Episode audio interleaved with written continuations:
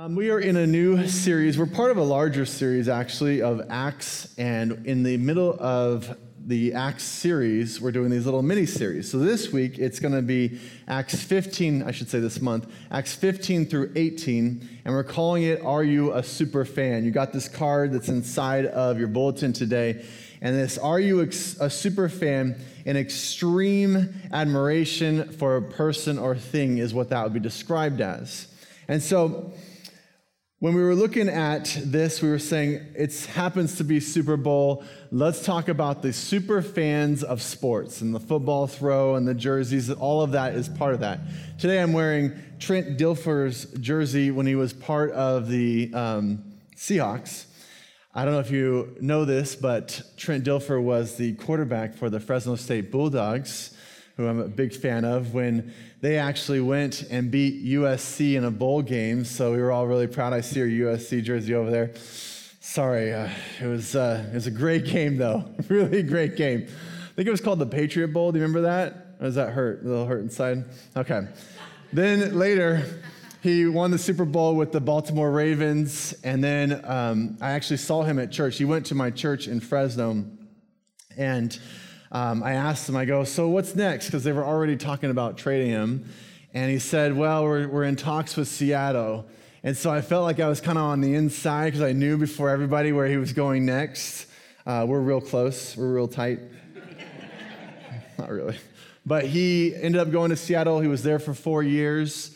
And then he was traded around as a backup. Now he's an ESPN analyst. But he spoke at our church uh, after they won the Super Bowl with the Ravens. 34 7 over the Giants. And he talked about uh, the Super Bowl, obviously, but he also talked about his son, his five year old son, Trenton, who lost a 40 day battle with heart disease. And it was a, a heartbreaking sermon, but it really made me a huge fan of him because he was highest of high moments in the world that we would call one of the highest, you know, winning the Super Bowl to lowest of low moments, your son, five years old, passing away. And he's been steady following Jesus Christ in the highs and lows all the way through. I'm a super fan because I see that and go, that's incredible. That's awesome. It's good to see men like that. So when we talk about super fans, it's when you have this admiration, this, uh, it can be extreme obsession. I don't have an obsession over them, but it can be an extreme obsession over something. In sports world, we see it all the time. When I look at the Bible and I look particularly at Acts 15, I see Paul as this type of superfan. Highest of highs, there's moments when cities are like worshiping him because of what he's bringing, which he has to stop. And then the lowest of lows, where they're literally picking up rocks and throwing it at him, he stays steady he stays in love with God, continuing to show this passion and admiration to the God that he loves and serves. So, this whole four weeks, we're going to do this where we just we contrast the super fans of our world with the ones that we see in the Bible. And how can our lives begin to mimic and be a super fan of God in the same way? Go ahead and turn your Bibles to Acts chapter 15 or your app. And as you're doing that, I'll tell you, on this card, this is really, it's for you, but you can also give it away and tell people. Next week, we're doing a photo booth outside where you can come early, take a picture with your family. We're going to do super uh, fan props and things that you can have fun with. So come a little early to take a picture and invite people to that. And then in two weeks, we're doing baptisms. And the reason is I see kind of baptism is going all in for your team uh, you have that moment where you're making this public confession before men and women and saying, I'm all in. I believe in Jesus Christ as my Lord and Savior, and I want to be buried and rise again like He was and made new. I want to be made new as well in who God is in my life. That's kind of how I see baptism. If you haven't been baptized, uh, we need you to sign up as soon as possible after the service in the courtyard today. And if you have been baptized, make sure you stick around a little bit longer on the 17th. After both services, we're going to do some baptisms. So you should be at Acts 15 now. Verse 1.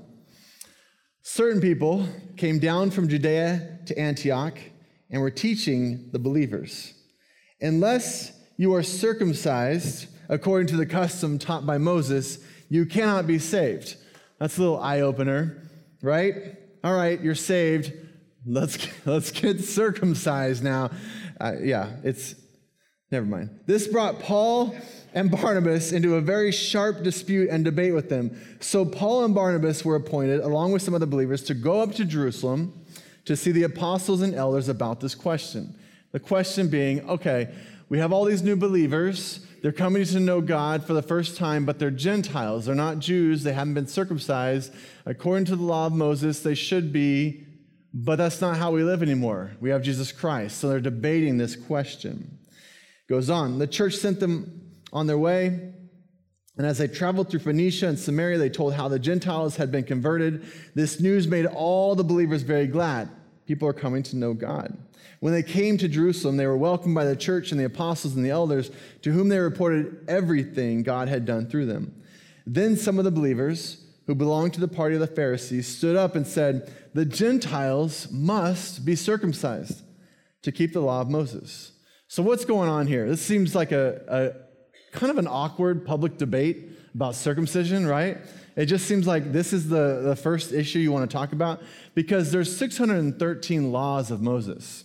There's 613 things you're supposed to do if you're a good Jew to follow God. And now everything's sort of switched where the Gentiles are being reached. Well, shouldn't they immediately be also following the 613 laws of Moses? and in this case, specifically this one where it's about circumcised, should, shouldn't they immediately do that? And that's the debate. And you have to sort of feel for them. I think many of us would actually be in a very similar place. My whole life, I've been a good Jew. I have followed all these laws of Moses to, to the best of my ability, and all of a sudden you're changing the rules. Now it's grace and mercy and accept Jesus Christ, and that's all you need going forward. And that's the struggle, this perplexing struggle that they're dealing with. So Paul is saying, you know, Jesus Christ died. He is our Savior now. It's not about sacrificing animals, it's not about these things that you do to show you love him. He died once and for all for those sins. So why are we now going to turn on all these people who are loving this new team? They're loving this, this Jesus, and all of a sudden we're going to throw all of these things on them. Why would we do that? So here it goes, verse 6. The apostles and the elders, they met to consider this question.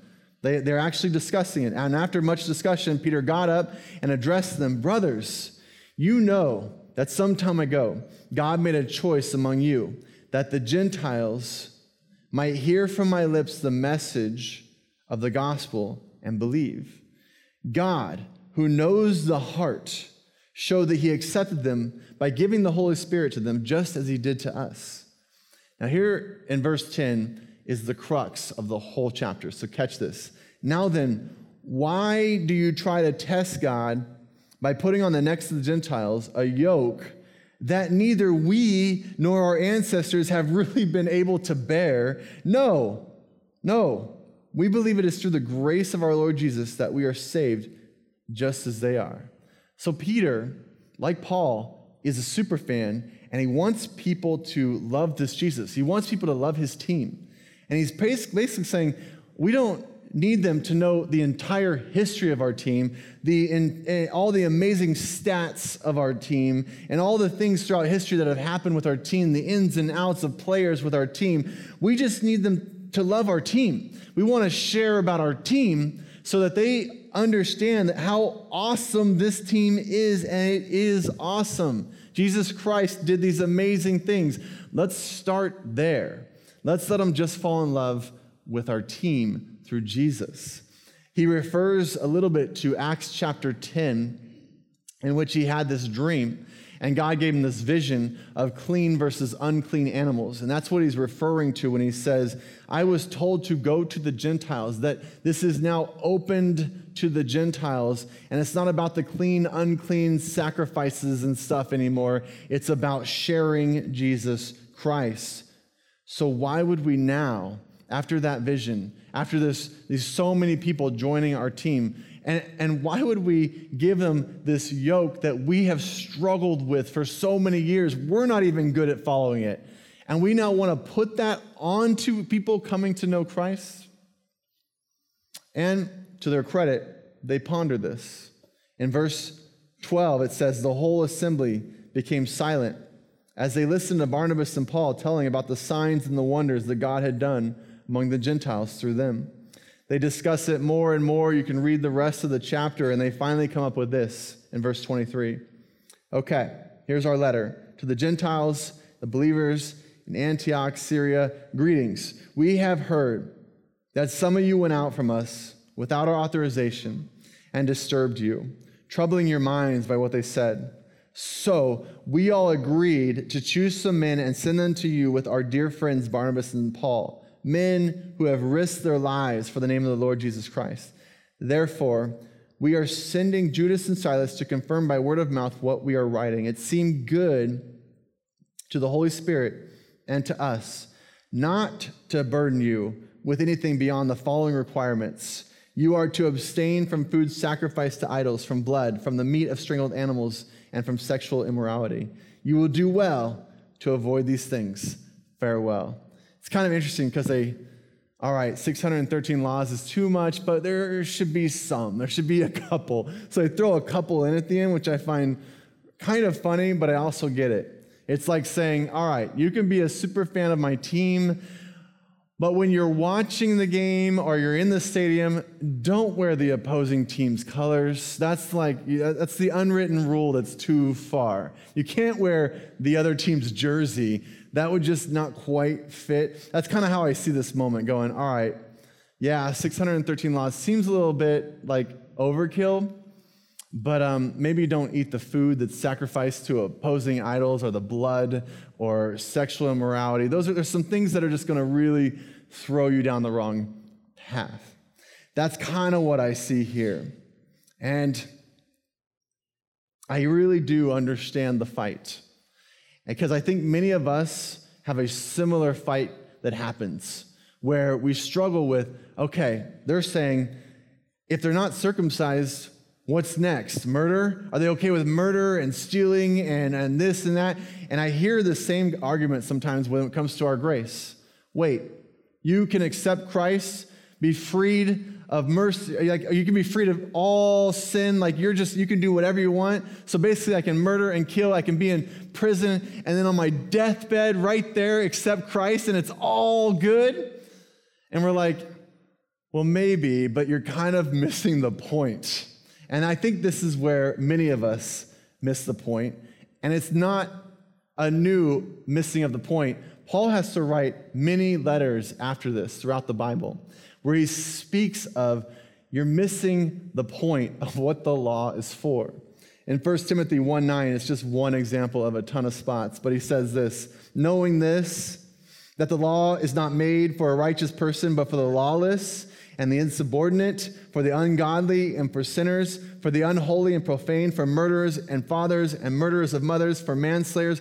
What he's basically reinforcing over and over, he's saying, yeah, laws are important. The Ten Commandments are real, but here's, here's what you need to make sure you understand. The law is to show you your need for a Savior. They're, they're not 613 laws so that if you do them and you are good and you finally are like, all right, I was a pretty good person, I made it. I get to go to heaven. I, I, I actually saved myself. He's saying, no, that's not what this is about. That's not why we do this. No, the laws are to show you how far away we are and how badly we need someone like Jesus Christ to make that ultimate sacrifice and then when we accept Him as Lord and Savior of our life, we are freed from all the guilt and the law. That doesn't mean I now get to go out and murder all of the people. You know, it doesn't make it, that's not how it works. Uh, we are only being shown how far away we are. And the good that we do is because of love for our team. We're super fans of our team. And so we choose good. We know right from wrong. We understand good and bad. We just don't think it saves us anymore. We can go from a point where good and bad doesn't say whether or not I'm going to be in heaven. No, Jesus Christ did that. Good and bad is now my love for my team and a desire to show my team well, a desire for more people to want to be a part of my team. There's a story I love. I read it recently about this guy who adopts a new daughter, and he speaks about this relationship with his new daughter. The adopted child had been with a family previously, and the family previously did a few weird things, like they would go, this is a true story, they would go to Disney, Disney World and they would leave the adopted child behind and take their biological children with them. I can't imagine why it didn't work out with this family and this adopted child. Yeah, it, it's just a really bad scenario. And so she's put back in the system and they adopt her. And he hears about how she knew all about Disney World. She knew the characters, the rides. She was excited about it, but she never had actually been. And it was actually kind of a, a hurtful thing in her life. And so they decide to go to Disney World. And he writes this I would never have dreamed would produce, this Disney World trip would produce a stream of downright devilish behavior in our newest daughter. In the month leading up to our trip to Magic Kingdom, she stole food when she could have just requested it. She lied when it had been easier just to tell the truth. She would whisper insults that were carefully crafted to hurt her older sister as deeply as possible. And as the days got closer and closer to this trip to Disney World, she only got worse, so bad that he had to pull her aside and begin to talk to her about this behavior. And the daughter said this I know what you're going to do, she stated flatly. You're not going to take me to Disney World, are you? And he, re- he, he writes, the thought did cross my mind to use this moment as yes, there's a good and bad. And anyway, he said, by God's grace, I didn't. Instead, I asked her, Is this trip something we're doing as a family? To which she nodded, brown eyes wide, tears in her eyes. Are you part of this family? She nodded. Then you're going with us. And so he says from this point on, it didn't get better. It got worse and worse. And they finally got into Disney World. And he writes, That night, in our hotel room that evening, a very different child emerged. She was exhausted, pensive, a little weepy at times, but her month long facade of rebellion had faded. When bedtime rolled around, I prayed with her and I held her and asked, So, how was your first day at Disney World? And she closed her eyes, snuggled down into her stuffed unicorn. And after a few moments, she opened her eyes ever so slightly and said, Daddy, I finally got to go to Disney World, but it wasn't because I was good. It was because I'm yours. Yeah, it's a little emotional. I have a young daughter, and I immediately thought about her. But this is the message that I also feel from my God this outrageous grace that I've been adopted into. And I'm not good enough, I never will be. And we probably have tested him, haven't we? And he still loves me and lets me in. And every time I think about it, I think that's the team I want to tell people about. Not all the laws and the things you must do because you're now a Christian. That's up to God. God is going to convict. God is going to point out things that are hurting your, your walk with Him. He's going to do that part. We just need to be super fans telling people about this incredible team that we're involved in, this incredible gift that God has given us. I only give you one point in your notes, and it's this a super fan knows their team and everything they stand for and everything they're about. What we are about is we are saved by grace through faith and unto good works. We don't, we're not good enough to get there. We're saved unto good works. A great illustration would be a Raiders fan versus a 49ers fan. We just know the difference of those two fans, right? Which one do you want to be? I'm, as Raiders fans in here, I'm so sorry. I, I'm, a, I'm kind of a 49ers fan, so I had to throw the joke in. But anyway, sorry. You can take that down now. A super fan knows their team and everything they stand for and everything they're about. Let's be super fans. Amen? So, as we go out of this last series into this one, Knowing about your team is all the habits. And then telling people about it is when you become a super fan, as you begin to share about everything that your team is all about and how awesome it is in this gift of Jesus Christ. So if you're here today and you haven't joined that team, I just want to give you an opportunity as we move forward to do that. With every head bowed, every eye closed, uh, it's a good team. I love it. I have been changed by it. And I'm not good enough for it. I am really glad it's not based on how good I am. I'm told all the time what a terrible person I am. But then I can turn to my God and say, God loves me, has accepted me, and I'm a super fan of this God. If you're in this room and you also want to turn to this Savior, I'm not going to pull you up front, I'm not going to embarrass you, but the Bible does speak about a public confession of your faith. Taking a moment to confess before man, and he will confess about you to his Father in heaven. So if you're in here and that's you and you want to make that commitment, will you just raise your hand and say, That's me. I need this God in my life. I want this Savior. I want this gift, and I want to be a super fan of Him. Will you just lift your hand? Amen. Amen. Anyone else? Amen. Amen. God, we are, I don't think we'll ever know just how incredible that gift was, but we are going to spend our life learning and sharing about this team we're on. Not to win our way into heaven, God, you already did that. Just because we love you and we love this team. So, God, help us to do it. Thank you for those that have committed. Thank you for this scripture. Thank you that they had the debate. Debates aren't fun, and I don't think it was fun for them, but they did it. They went through it so that more people could know this team. Thank you that they came out of that situation with this conclusion. And we thank you for the scripture in this book, and this church, and this family. In Jesus' name, amen.